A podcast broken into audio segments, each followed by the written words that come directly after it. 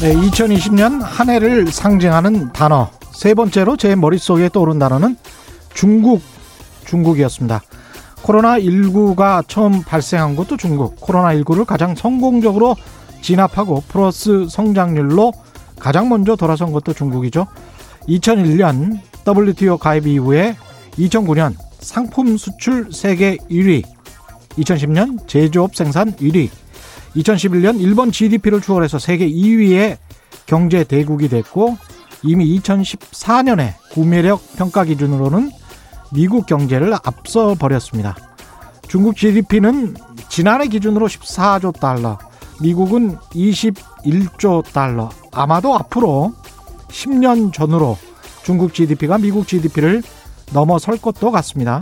중국은 매년 수천억 달러, 수백조 원의 무역 흑자를 기록해 왔고 반대로 미국은 수백조 원의 무역 적자를 기록해 왔습니다. 관세 장벽, 보호무역, 중국 기업에 대한 직접 제재 등을 통해서 오히려 장벽을 만들고 있는 것은 이제 미국을 비롯한 서방 진영이 됐습니다. WTO를 만든 목적이 국가 간 각종 장벽을 철폐해서 자유무역을 활성화시키겠다는 것이었는데 말이죠. 당황스럽죠? 그러나 내년 2021년에도 중국과 완전히 척을 지거나 중국에서 완전히 발을 뺀다는 것 쉽지 않을 것 같습니다. 현대 자본주의는 글로벌 대기업들 것이고 글로벌 대기업들은 중국에 물려 있기 때문입니다. 다른 말로 하자면 앞으로도 최대한 중국의 단물을 빼먹고 싶어 한다는 뜻이죠. 저는 미국과 중국이 계속 겉으로는 갈등, 안으로는 타협을 해나갈 것이라고 생각합니다. 강둑을 아무리 높게 쌓아간다고 하더라도 물은 결국 높은 곳에서 낮은 곳으로 흐릅니다.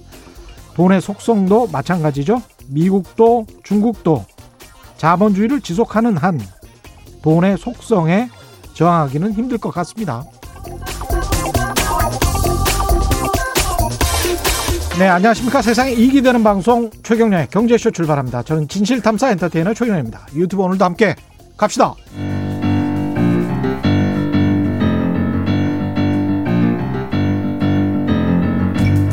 세계 100대 경제학자 가짜 경제 뉴스 감별사 가슴이 뜨거운 경제학자 건국대 최백은 교수의 이게 경제다. 네, 유튜브 댓글로 미스터 뭉치님이 2020년 가장 인상 깊었던 것은 코로나19와 함께 최경령의 경제쇼라는 댓글을 달아주셔서 감사하다는 말씀드립니다. 예. 경제 고수만의 타고난 식견과 통찰력으로 경제 이슈를 분석하는 이게 경제다 시간인데요. 오늘 건국대학교 경제학과 최병훈 교수 스튜디오 출연하셔야 되는데 시국이 시국이니만큼 때가 때인 만큼 그냥 전화 통화로 하기로 했습니다. 그래서 교수님 전화로 연결해 봐야겠고요. 교수님 나와 계십니까? 여보세요? 네, 네, 네, 네, 안녕하세요. 예, 예. 교수님 자세한 이야기 나누기에 앞서서 그책 네. 선물 해야 되거든요. 책 선물 좀 네. 하고 이야기 나누겠습니다. 예. 오늘도 다섯 분께 KBS 방콕 특파원 김원장 기자의 집값의 거짓말 책 선물 드리는데요. 책 받고 싶은 분들 성함 연락처 주소와 함께 짧은 문자 50원, 긴 문자 100원이 드는 샵 9730으로 문자 많이 보내주시기 바랍니다. 전화 연결 상태가 별로 좋지 않은가 보죠? 여보세요? 어, 저는 잘 들리는데요. 아, 잘 들리세요? 예. 아, 근데 우리가, 우리가 잘 들리지 않아서요. 제가 다시 연결하겠습니다. 다시 한번 연결하겠습니다. 끊고요. 예. 예. 최백운 교수님 연결할 동안에 그 KBS 방콕 특파원 기본장 기자 집값의 거짓말 책 선물 다섯 분 드립니다. 책 받고 싶으신 분들 성함, 연락처, 주소 짧은 문자 오시면 긴 문자 100원이 드는 샵 9730으로 문자 보내 주시기 바랍니다. 최백은 건국대학교 경제학과 교수님과는 오늘 문재인 정부의 소득 주도 성장 평가 그리고 2020년 경제 정책 평가 또 해야 되고요. 지금 3차 재난지원금 지급안이 확정됐는데 이것부터 좀 알아보면서 차츰차츰 소득 주도 성장이라는 것도 생각해 보니까 아주 오래전에 단어가 돼 있는 것 같아요. 소득 주도 성장이라는 말이 코로나19로 쏙 들어갔는데 지금도 유효한 건지 저도 그게 좀 궁금하기는 합니다. 지금 최백운 교수님 말이 그 잘 안 들렸었나요? 유튜브로 또는 뭐 지금 방송으로 듣고 계신 분들 한번 댓글을 달아 주실래요? 문자를 잘 안 들렸습니까? 예, 아, 돼 있습니까? 예.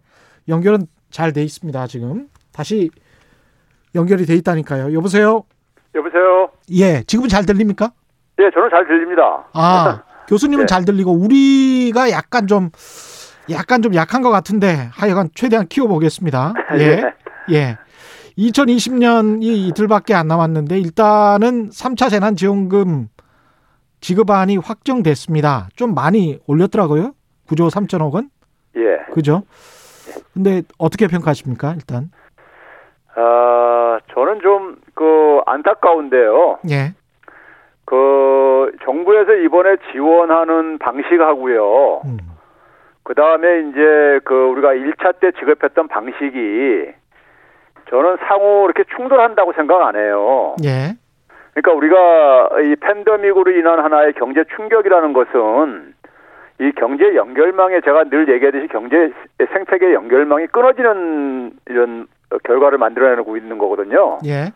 그러니까 그 뭐 유통업자를 비롯해 가지고 그 연, 연결망에 있는 경제 주체들의 피해를 어, 최대한 그러니까 그 이 지원해 줄 뿐만 아니라 예. 이 연결망을 인위적으로 연결을 시켜줘야 되거든요. 예.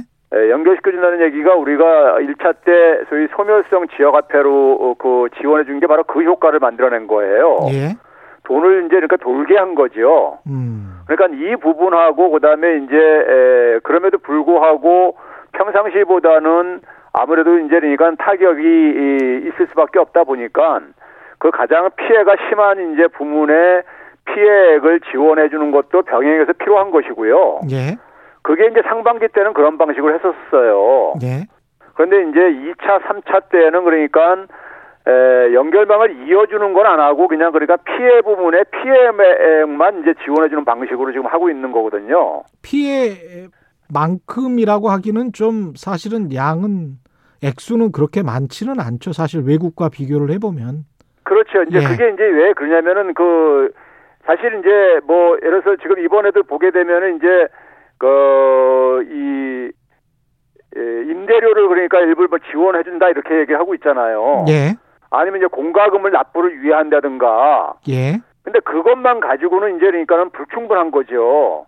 수입이 들어와야 되는 거잖아요. 수입이요. 그러니까 구제 지금 빈민구제 같은 구제 역할만 하고 있고 지금 그렇죠. 연결을 시켜야 된다는 거는 경기가 좀 부양되고 좀 좋아져서 이 사람들이 소득으로 연결 될 수 있는 어떤 자연적인 흐름이 만들어져야 된다. 그 물꼬를 터줘야 된다. 그런 말씀이신 거죠?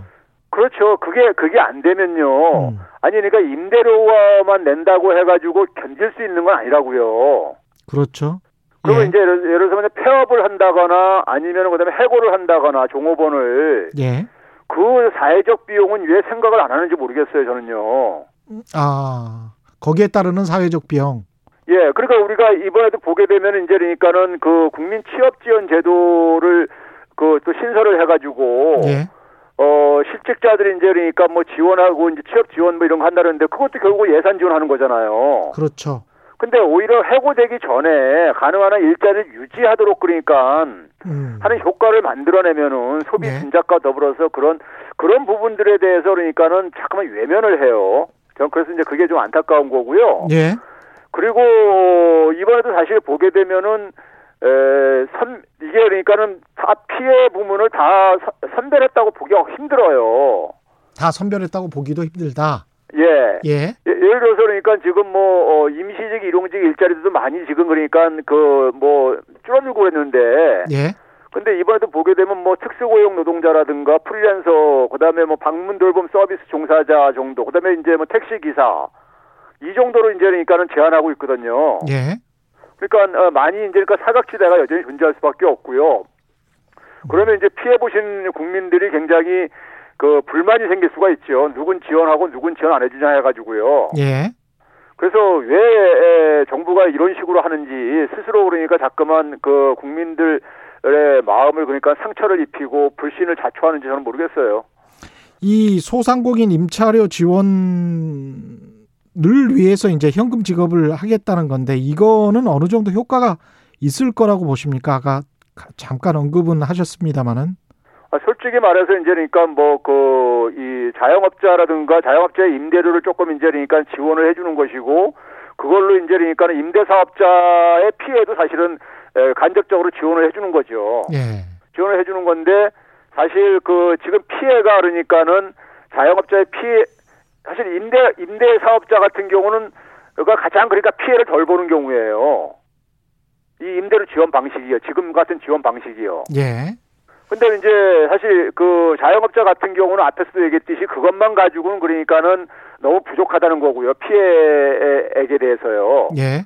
근데 그런 임대 사업자 중심의 그러니까 지원 정책이라는 것이 음. 이게 과연 도덕적으로도 옳은 것인가 하는 이런 문제가 있고 형평성 문제에서도 그러니까 문제가 제기될 수밖에 없죠. 예. 그 윤세연님은 지금 문자로 지금 코로나 확진자 접촉자로 자가 격리 중인데요. 온 가족이 나가지도 못해서 일도 못하고 있어요. 그런데 올해 수입이 있다고 받지도 못합니다. 당장 다음 달 식료품 살 돈도 없어요. 이렇게 지금 아주 어떤 뭐랄까요? 이거는 국가에서 정부에서 이렇게 발견하지 못하는 어떤 빈곤 같은 것도 지금 있는 것 같은데 윤선연 님처럼 이런 것들 또 어떻게 빨리 구제를 했으면 좋겠다는 그런 생각도 한편으로 들기도 하면서 또 코로나 때문에 잘 나가지도 못하는데 지역 화폐를 지급해서 이걸 어디 어떻게 쓸 수 있을까 지금 당장 그런 또 반론도 있거든요. 거기에 관해서는 어떻게 생각하십니까? 아니 근데 그 우리가 미국에서도요. 예. 미국에서도 그러니까 이제 뭐 일정 어, 소득 이하로 이제 뭐 국가는 했지만은 현금 지원을 하고 있잖아요. 예. 그게 이제 왜 그러냐면은 선별하기가 굉장히 힘들어서 그런 거예요. 예.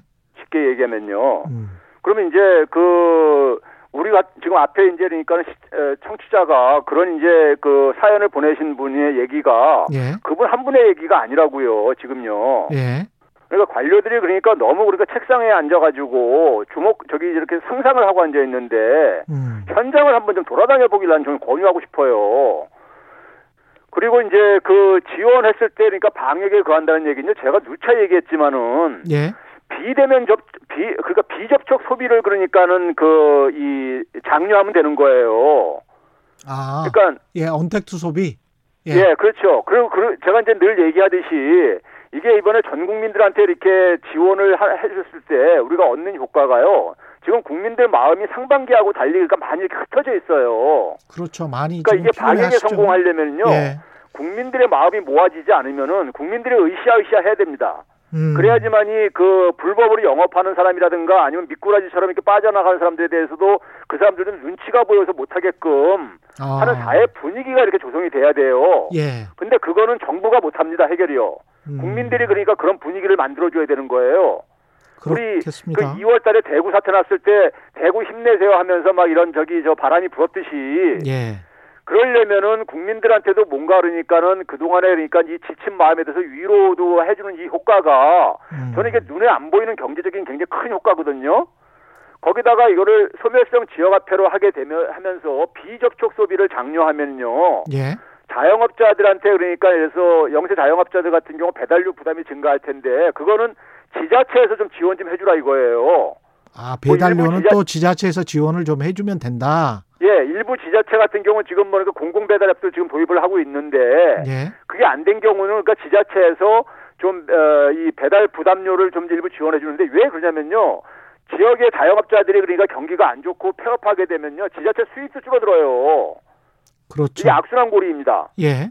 그렇기 때문에 비접촉 소비를 그러니까는 장려를 하게 되면은 국민들도 알아서요. 알아서 그러니까는 지금 뭐 이렇게 대면 소비 가능한 한 자제하려고 하는 이런 분위기도 만들어질 수 있고. 예.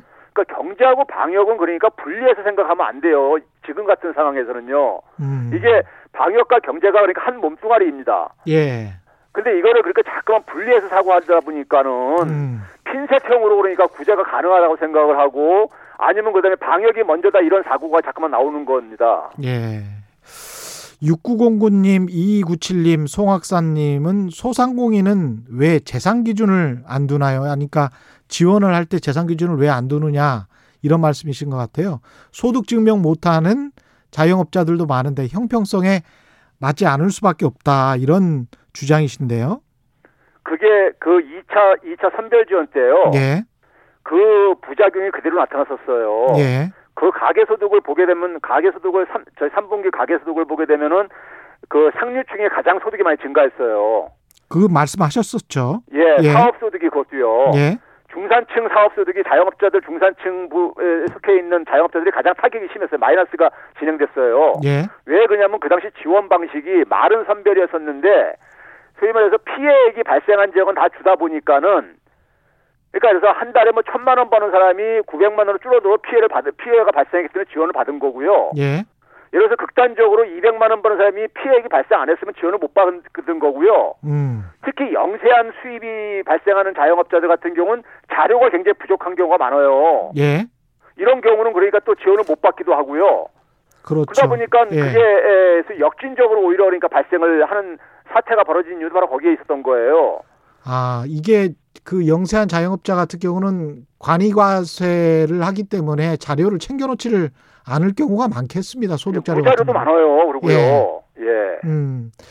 그 그런 분들 중에서 특히 이제 1875님은 이런 지적을 하셨는데 노점상은 제일 어려운 사람들인데 대책이 없다라고 말씀하시는데 그러니까요. 예. 그분들 무자료잖아요. 무자료입니다. 그러고 예. 보니까 이게 그러니까 유럽에서 사회보험료 같은 거 세금 같은 것을 내지 않는 사람들에게도 소득을 보존해 주는 이유가 이- 있었군요. 이게. 그렇죠. 지금 이게 방역 이게 지금 우리가 흔히 팬데믹이라는 것은 지금 뭐 여기 그 광범위하게 영향을 미치고 있기 때문에 예. 이거를 그러니까 지금 핀셋식으로 이걸 뽑아낸다는 것은 불가능한 거거든요. 애시당초가 기술적으로요. 음.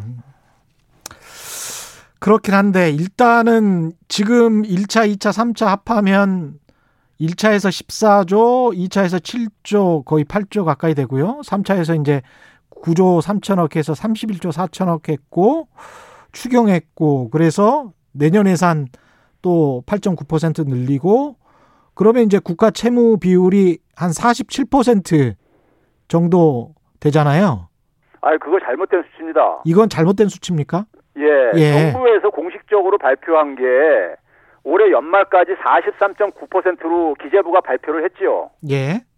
예, 발표, 발표했기 때문에 예, 48%라는 것은 그러니까는 이제 그 일부 이제 IMF 같은 데서 그 올해 이제 그러니까는 10월 달에 전망을 했었던 거예요. 예. 근데 전망치는 말 그대로 전망치인 거고요.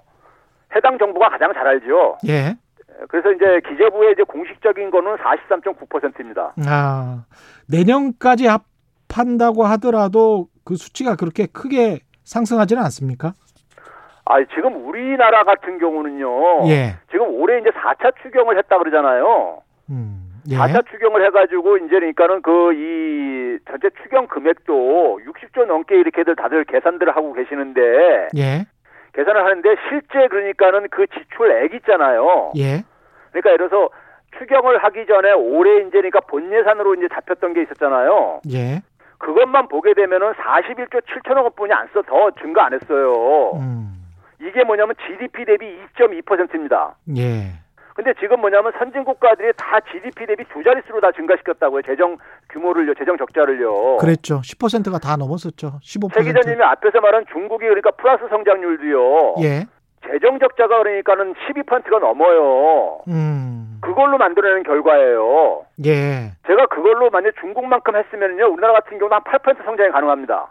그러니까 금리는 중국이 별로 안 내린 대신에 재정을 많이 쏟아부었군요. 맞습니다. 왜 그러냐면요, 금리가 이럴, 이럴 때 별로 효과가 없어요. 솔직히 말해서요. 예.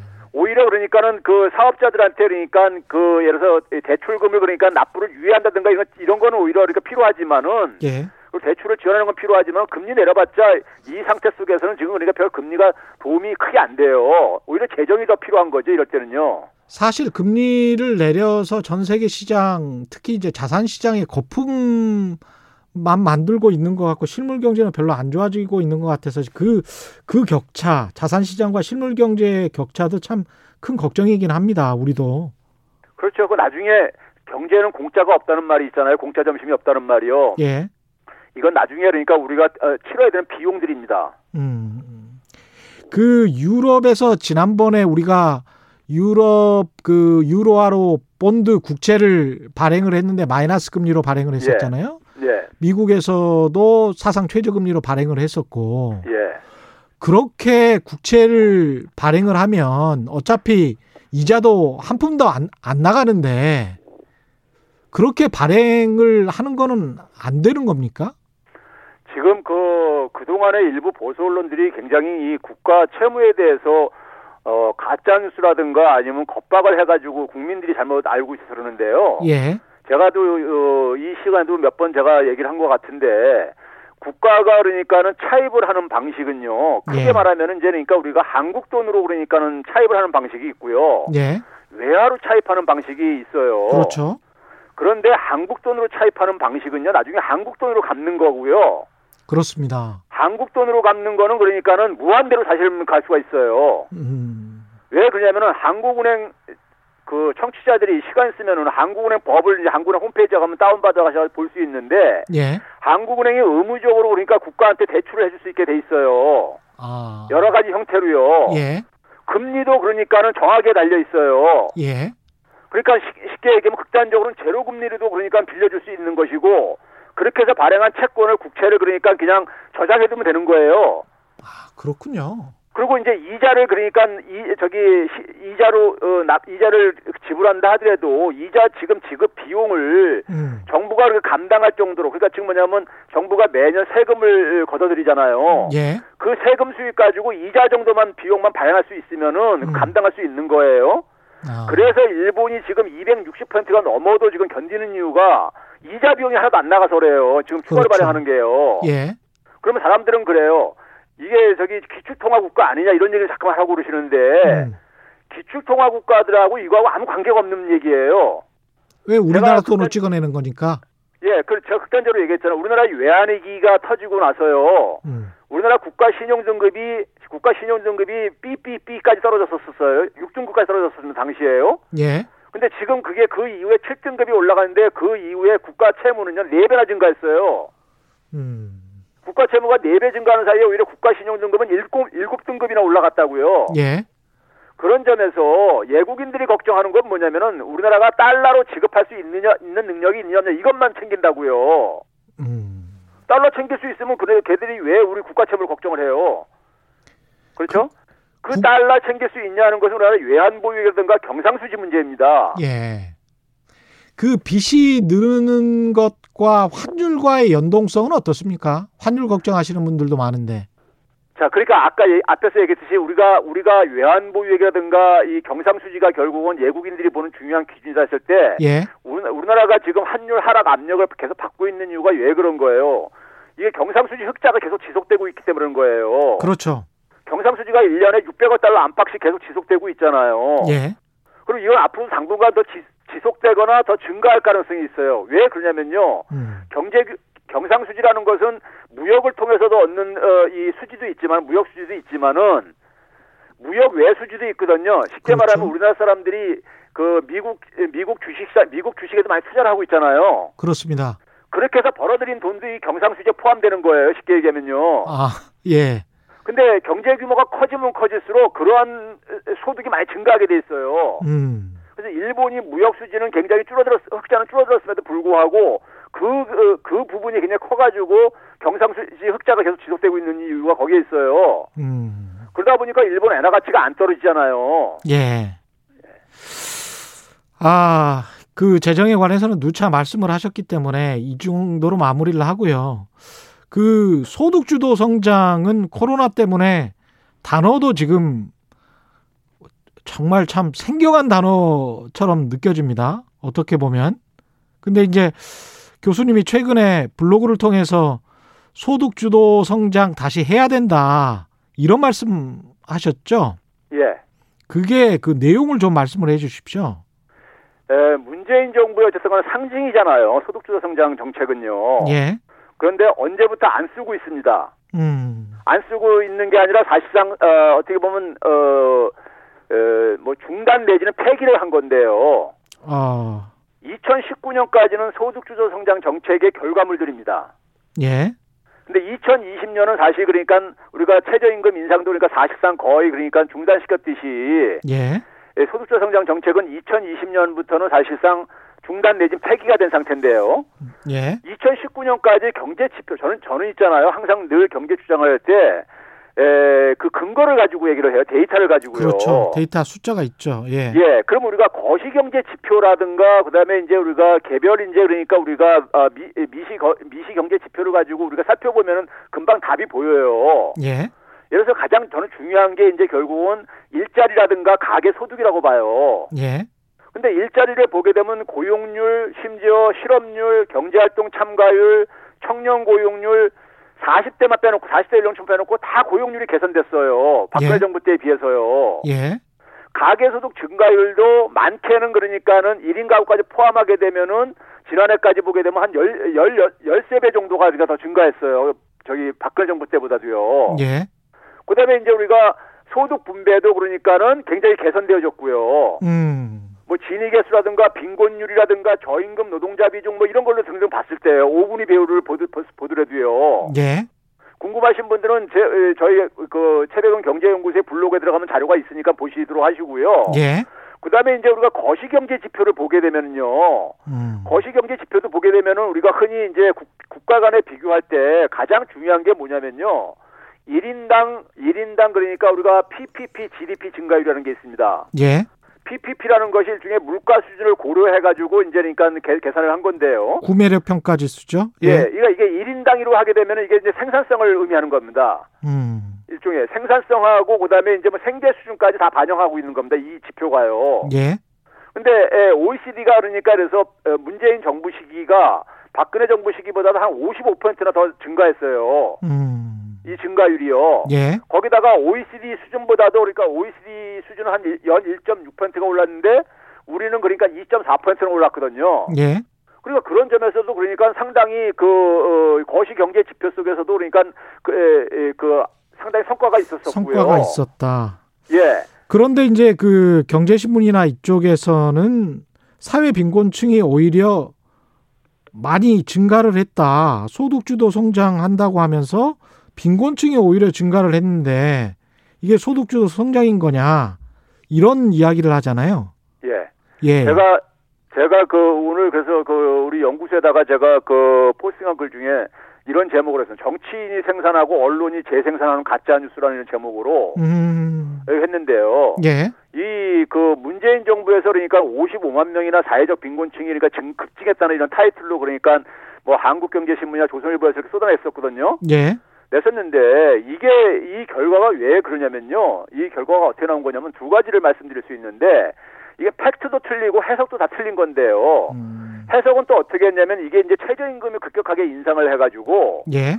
소위 말해서 이제 그러니까 중소기업에 종사하는 뭐 저기 그 임시직 일용직 일자리가 많이 줄어들고 자영업자들이 그러니까 어 많이 그 폐업을 해가지고 이런 게 생긴 거다 이렇게 이제 해석을 했어요. 예. 근데 이제 이 해석도 틀리는데요. 첫째 팩트를 보게 되면요. 우리가 사회 빈곤층은 대개 뭐냐면 기초생활수급자가 대부분입니다. 한 78%가요. 예. 그다음에 이제 기초생활수급자는 아닌데 차상위층 그거보다 소득이 조금 높은데 사실상 그러니까 이제 빈곤층인 사람들을 차상위층이라고 하지 우리가 얘기를 하죠. 예, 그러죠. 그런데 이 그 기초생활수급자 자격 조건이 굉장히 까다로워요. 예. 그러니까 사각지대가 굉장히 많이 존재합니다. 예. 우리가 얼마 전에 그러니까 생활고로 목숨을 끊은 송파 세모녀 사건 알죠? 예. 그다음에 얼마 전에 굶어 죽은 채 발견된 그 이 봉천동 탈북 모자도 뉴스 들었을 거예요. 예. 이분들이 수급 대상자가 아닌 빈곤층들입니다. 음. 이게 그러니까 그 기초생활 수급자 자격이 되려면은 부양 가족이라든가 이런 여러 가지 이런 조건들을 다 맞춰야 돼요. 예. 그래서 문재인 정부에서 이게 이제 계속해서 이 문제는 보수 언론들도 계속해서 이 사각지대를 없애야 되는 지적을 해왔었던 거예요. 그렇죠. 그래서 그거야. 문- 예. 그래서 문재인 정부에서 기초생활 보장제에서 이걸 단계적으로 지금 이 그 조건을 좀 완화를 해오고 있는데 음. 그 완화한 결과로 기초생활보장자가 한 54만 명이 문재인 정부에서 증가한 거예요. 아, 조건 자체를 완화시켰군요. 그렇죠. 그러니까 이제 복지 수혜자가 더 넓어 시- 현실화시킨 거죠. 음. 그 차상위층들 같은 경우도 이제 우리가 뭐 재산이 있는 사람은 안 되고 뭐 이런 게 있을 있었었어요. 예. 그런데 이것도 좀 재산 기준을 완화해가지고 한 4만 명이 더 증가했어요. 아, 그러니까 과거에 원래 사회 빈곤층으로 포함될 만한 사람들을 공식적으로 사회 빈곤층으로 넣기 때문에 숫자가 더 그렇죠. 커질 수밖에 없다 이런 말씀이시네요. 그렇죠. 이건 더 바람직해진 거죠. 어떻게 보면은요. 음. 그럼에도 불구하고 우리나라 빈곤율이요 여전히 OECD 수준보다 굉장히 높습니다. OECD 37개국가 중에서 6위예요, 우리가요. 예. 이렇게 했음에도 불구하고요. 예. 그러니까 우리는 여전히 뭐냐면 사회보장 지출이 굉장히 적다고 우리가 흔히 많이 얘기를 하잖아요. 예. 그런데 이 사회보장 지출을 조금 늘려가지고 요 정도 개선을 한 게 한 55만 명 정도가 더 혜택을 더 받게 된 거예요. 음. 이거를 그러니까 빈민층이 증대했다고 이렇게 해석을 하면 안 되는 거죠. 거기다가 예. 또한 측면이 있습니다. 또 다른 측면이 뭐냐면 고령화가 굉장히 빠르게 진행되고 있잖아요. 예. 문재인 정부가 2017년 5월 달에 출범해가지고 지난달까지 65세 이상 인구가요, 128만 명이 증가했습니다.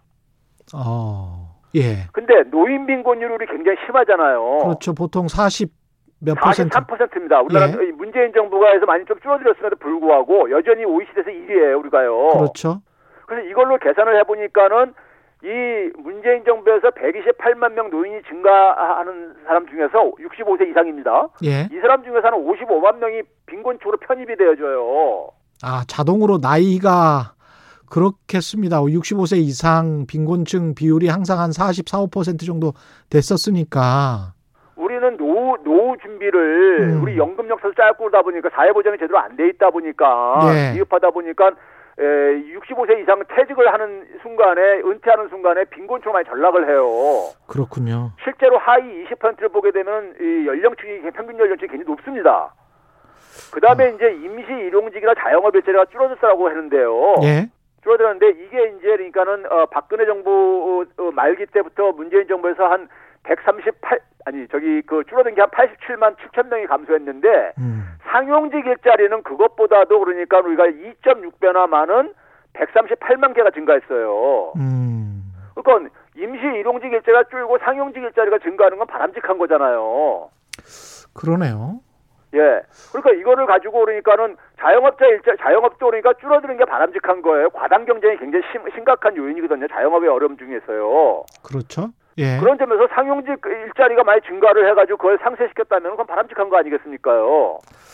심지어 올해 코로나 타격 상황 속에서도 상용직 일자리 증가가 그러니까는 임시직 일용직이나 자영업자 일자리보다도 한 저기 이 37만 한 38만 개가 더 많이 증가했어요. 음. 그래서 고용률이 미국 같은 경우는 1년 전에 비해서 3.7%포인트가 하락했는데 우리는 1%포인트 하락을 안 하겠습니다. 예. 상대적 타격이 좀 에, 타격을 선, 선방을 한 거예요. 음. 근데 이런 걸 가지고 그러니까는 그 소위 말해서 빈민층이 우리가 대규모로 증대했고 이거를 해석을 그러니까 최저임금 인상 탓을 돌리고 음. 반시장 정책 탓으로 이렇게 갖다가 이제 끼워 맞춰 가지고 문재인 정부는 좌파 정권이라 이런 이제 그러니까 이 그 색채를 하기 위해서 이런 식으로 보도를 하고 있는 거라고요. 음. 그러니까 이거는 팩트도 안 맞고 그러니까는 주장의 근거도 그러니까는 그냥 에, 사실 문재인 정부가 좌파 정권이면요. 예. 문재인 정부 는 굉장히 우파 정권이거든요. 음. 좌파 정권이 민주 이, 이 좌파 정권이면 우리나라의 이 좌파 아, 이그 이이그이 진영에서는 예. 굉장히 자기들 그 모멸감을 느낄 거예요. 이 우파 정권이라고 말씀하시는 거는 경제 정책이나 이런 거를 봤을 때 우파 정권이다 이렇게 판단하신다는 거죠. 그렇죠. 지금 그러니까는 워낙 우리나라가 양극화가 심한 거는 아니 박근혜 정부에서도 경제 민주화를 모토로 내걸었었잖아요. 예. 그만큼 심각하기 때문에 그런 겁니다. 이명박 정부 때도 마- 동반 성장을 얘기를 했었고요. 음.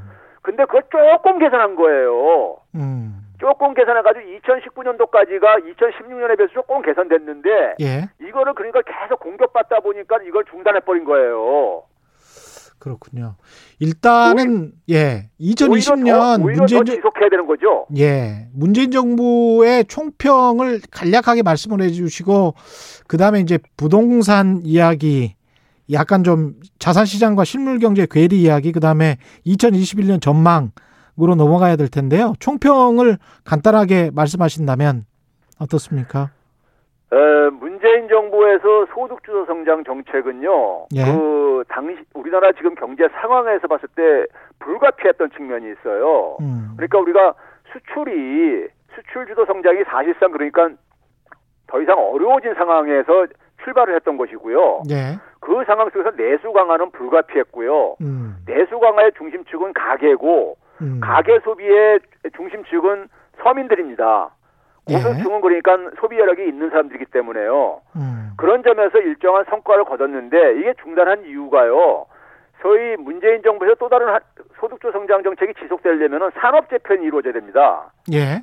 그러니까 소위 말해서 최저임금 인상한다든가 근로시간 단축할 때 타격을 보는 분야가 장시간 저임금 노동 노동력에 의존하는 저부가 가치 사업 장들이 타격을 받을 수밖에 없잖아요. 그렇죠.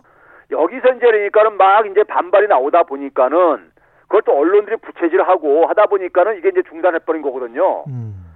그래서 이제 그 산업 재편을 하기 위한 게 혁신 성장 부분이에요. 근데 예. 혁신 성장을 사실 이 혁신 성장과 소위 말해서 소득주 성장이 이게 화학적으로 결합된 하나의 정책이 아니었었어요. 이걸 기계적으로 이걸 그러니까 이게 묶어놓은 정책이다 보니까 그 소위 말해서 혁신 성장은 관료들이 주장했던 겁니다. 그러다 음. 보니까 이제 관료들한테 이게 주도권이 다 넘어간 겁니다. 예. 여러분들 기억하실지 모르겠는데 문재인 정부 출범할 때는요 청와대 정책실장이 또 외부 사람이 외부 교수 출신이었었고요 장하성 교수요. 예. 그다음에 경제수석도 홍장표 저기 부경대 교수가 들어와서 했었어요. 음, 예. 그런데 지금 경제수석은 기획재정부 어, 관료 출신이 들어가 있습니다. 경제수석은요. 예. 우리가 흔히 과거 역대 정부에서 집권 후반기가 가게 되면은 그 이 관료들에 의해서 장악당한다 청와대가 이런 얘기를 많이 해요. 그렇죠. 근데 지금 문재인 정부도 지금 똑같습니다. 음. 똑같아요. 그러면서 그러니까는 관료들의 색채가 전면화돼지면서 사실 이명박 박근혜 때 그러니까는 경제 정책하고 2020년에 와서는 그러니까 차이가 없어요. 예. 차이가 없어진 겁니다. 예. 그러니까 소득주도 성장 정책은 효과가 있는 게 확인됐고 더 강화가 돼야 되는데 이거는 포 이거는 다 중단해 버리고 다시 이명박 박근혜 정부로 경제 정책이 다시 회귀한 거예요. 그러니까 정권이 정치를 한 게 아니고 관료가 정치를 했다 이렇게 말씀을 그렇죠. 하시는 거네요. 예. 이건 뭐 그러니까 우리 사회 지금 일반적인 지금 하나의 흐름이잖아요, 지금요. 예. 뭐 그러니까 검찰이 정치를 하고 앉아 있고 목사들이 정치를 하고 앉아 있고 언론이 정치를 하고 앉아 있고 사법부가 정치를 하고 앉아 있고 하는 거나 관료가 정치하고 앉아 있는 거나 다 비슷한 지금 추세인 거예요. 근데 이제 그렇습니다. 아, 그 이런 많은 논란 속에서 근데 이제 실물 경제는 지금 굉장히 좀 안 좋고 자산 시장 거품은 계속 커지고 있고 불안불안해요. 금리가 계속 낮아서 어떻게 어떻게 지금 버티고는 있지만 이거 어떻게 될까요? 자, 그래서 우리가 여기 지금 두 가지입니다. 예. 사실 사실 그 1차 그 재난 지원금 때 방식이요. 예. 그게 사실은 그러니까 소득주 성장 정책의 에, 일종의 그 성격을 가지고 있었던 거예요. 음. 그리고 그 효과는 솔직히 말해서 어 굉장히 효과는 컸습니다. 경제적인 효과 떠나서 눈에 안 보이는 효과까지 포함을 하게 되면요. 예. 굉장히 컸었고 지금으로서는 그러니까는 일단 단기적으로는 그러한 정책이 저는 최선이라고 보고 있고요. 경제 생태계 연결망을 이으면서 방역까지 두 마리 토끼를 다 잡았던 게 상반기였었어요. 예. 그래서 우리가 2분기 때 그러니까 전 세계에서 그러니까는 찬사를 받고 그러니까는 압도적으로 우리가 선도를 했었었어요. 음. 근데 3분기부터 3분기에 우리나라가 OECD 성장률에서 꼴찌했습니다. 솔직히 말해서요. 예. 예? 그 그게 우리가 어, 데이터로 보여주고 있는 것이고요. 그리고 나서 결국은 뭐냐면 이 산업 재 편이 결국은 승부수입니다. 근데 산업 재 편이 이 관료들이 지금 어, 하면서 색깔이 없어져 버렸어요. 음. 색깔이 없어졌다는 얘기는 이명박 정부 때 녹색 성장, 박근혜 정부 때 창조 경제가 지금 저는 솔직히 말해서요. 문재인 정부에서 문재인 정부에서 우리가 그린 뉴딜 하고 녹색 성장하고 무슨 차이가 있는 거지. 그리고 지금 어 박근혜 정부 때 창조 경제에서 얘기했던 것들이 예. 지금 그 이 홍 부총리가요. 당시에 그 미래창조과학부 일체가 냈었거든요. 예. 당시에 그 얘기했던 게 공유경제 활성화라든가 이런 걸 얘기했어요. 데이터 경제요. 예. 그걸 지금 똑같이 얘기하고 있어요. 교수님, 근데 화나신 거는 아니죠? 아니 아니다. 아 이건 이건 왜 그러냐면 굉장히 중요. 제가 이게 소리가 잘 작게 들린다 그래가지고 아, 일부러? 크게 얘기하는 예. 것도 있고요. 예. 그러니까 지금 뭐냐면 산업재편 우리가 이명박 정부 때나 박근혜 정부 때 녹색 성장이나 창조 경제가 예. 성과를 냈냐고요. 예. 그런데 지금도 똑같이 그거를 그러니까는 답습을 하고 있으면은 결과는 뻔한 거죠, 뭘. 예. 그러면 그런데 거기다가 뭐냐면 내수까지도 지금 그러니까 굉장히 흔들리고 있단 말이에요. 음. 그러면 뭐 결과 뻔한 거죠, 뭘. 저는 굉장히 지금 비관적으로 봐요. 그 부동산 같은 경우에는 정부가 여러 번 대책이 나왔습니다만은 계속 부동산 가격 오르고 이제 전월세까지 급등해서 정부가 굉장히 난처한 상황에 몰렸고요.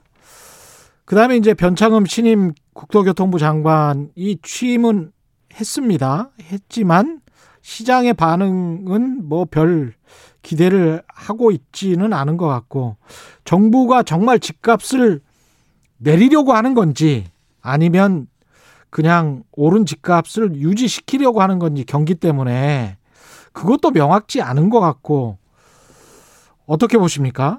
이건 제가 이 그 문재인 정부의 소득주 성장 정책이요 자초하게 되는 하나의 이유 중에 하나가 예. 이 부동산 정책의 실패 때문에 저는 부동산 정책이 실패했다는 얘기를 그 방송에서 여러 번 했는데요. 예, 이거를 이거를 그러니까는 이 부분을 그 관료들한테 이게 저기 이제 휘둘린 겁니다. 음, 그러니까 첫 단추를 잘못 꼈다는 표현을 제가 여러 번 하고 그랬는데 부동산 정책은 완전 실패한 거였었어요. 예, 부동산 정책은 가계 부채 대책하고 동전의 앞뒷면입니다. 음, 그래서 문재인 대통령이 출범할 때그 네. 당시 그 2017년 3월 달에 가계 부채 대책을 발표를 해요. 예, 그래서 그 당시에 뭘 발표했냐면은 가계 부채 총량 관리제를 도입하겠다고 했었습니다. 아, 예, 뭐냐면은 기억납니다. 예, 가처분 소득 대비 가계부채 비율을 150%를 넘지 않도록 관리하겠다는 게 가계부채 총량 관리제예요. 예, 그런데 그 당시 출범할 때 150.4%였거든요. 예, 근데 지금 171.3%입니다. 맞습니다. 예, 예? 그러니까는 결과적으로 쓰든 간에 그 공약을 못 지키게 된 거죠. 음, 거기다가 우리가 이게 이렇게 그 크게 증가했던 이유가 뭐냐면 박근혜 정부 때 빚내서 그러니까 집사라고 하는 초이노믹스 때문에 음, 2016년 되게 되면요. GDP 증가율하고 가계 부채 증가율하고 보게 되면 그 격차가요. 예, 격차가 얼마까지 벌어졌냐면 6.6%포인트까지 벌어졌었습니다. 예, 그러니까 GDP는 그러니까 한 나라의 전체 평균 소득의 증가율인데 음, 그게 부채 증가율보다 6.6%포인트나 벌어졌었어요. 크게요. 예, 근데 이번에 지금 2000 지금 올해 3분기에요. 음, 그 6, 6.6%포인트 다시 글로 돌아갔습니다. 그랬군요. 이게 지금 크게 지금 이게 저이 가계부채 증가율이 지난해 말부터 3분기부터 벌어 이게 증가하기 시 증가세로 전환하면서 음, 그 전까지는 좀 이렇게 줄어들었던 것이 다시 벌어지면서요. 박근혜 정부 2016년 마지막 해 때 그러니까 폭발적으로 그 당시 가계부채가 증가했었거든요. 그랬죠? 예, 그때로 지금 다시 돌아가고 있는 거예요, 지금요. 그러면 이 상황이 왜 이렇게 됐는가에 대해서 이, 이 상황은 첫 단추 잘못 껴서 제가 했다고 제가 여러 번 얘기를 했기 때문에 구체적으로 반복은 안 하겠지만, 아, 하겠지만은 예, 이거는 그러니까는, 어, 이 문재인 정부에서 관료들이 제가 늘상 얘기했잖아요. 부동산 시장은 정상화 시켜야 되는데 계속 안정화란 표현을 쓰면서 음, 이, 이 관료들은요, 정권이 유한하다 보니까는 단기적인 성과로 그러니까는 이 그 정권을 현혹시킵니다. 음, 그게 무슨 얘기냐면요, 단기적인 성과를 내려면은 건설 산업만큼 그 좋은 게 없어요. 예, 우리나라 대한민국 전체가 지금 뭐냐면은 부동산에 인질로 잡혀져 있는 상황이거든요. 예, 가게든 기업이든 정부든 간에 다 여기에 인질로 잡혀져 있어요. 음, 단 이게 그러니까 단기적으로 그러니까는 부동산 시장 안정화라는 표현이 뭐예요? 가격이 급등하는 것도 싫고 떨어지는 것도 싫다 이런 정책인 거라고요. 그렇죠. 그러다 보니까는 계속 핀셋 대책이 나올 수밖에 없는 거고요. 음, 그러니까 부동산 시장을 그러니까 근본적으로 수술할 생각을 안 하고 체질 체질을 근본적으로 바꿀 생각을 안 하고 음, 계속 거기에 끌려가는 거죠. 끌려가다 보니까 어, 시장의 투기꾼들한테 이길 수가 없지요. 음. 그 결과가 이런 이제 그러니까는 처참한 결과로 이어진 겁니다. 0637님은 국민 다 준다고 하면 아까 그 재난지원금 관련해서 그렇습니다. 또 선거 앞두고 세금 축낸다고 언론에서 얼마나 떠들겠습니까? 교수님 말씀은 공감하지만 정부도 방법이 없겠죠. 야당 경제부처 다 아, 거품 물고 나라 망한다고 난리들이니 이런 말씀하셨고요.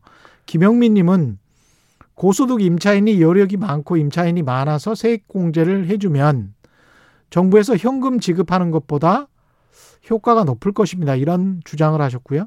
부벌님, 줄 때 다 주고 세금 거둘 때 선별하면 어려운 곳에 적절하게 지원 어, 되는데 주는 것만 생각하니까 이해를 못하는 것 같아요. 그런 말씀이고요.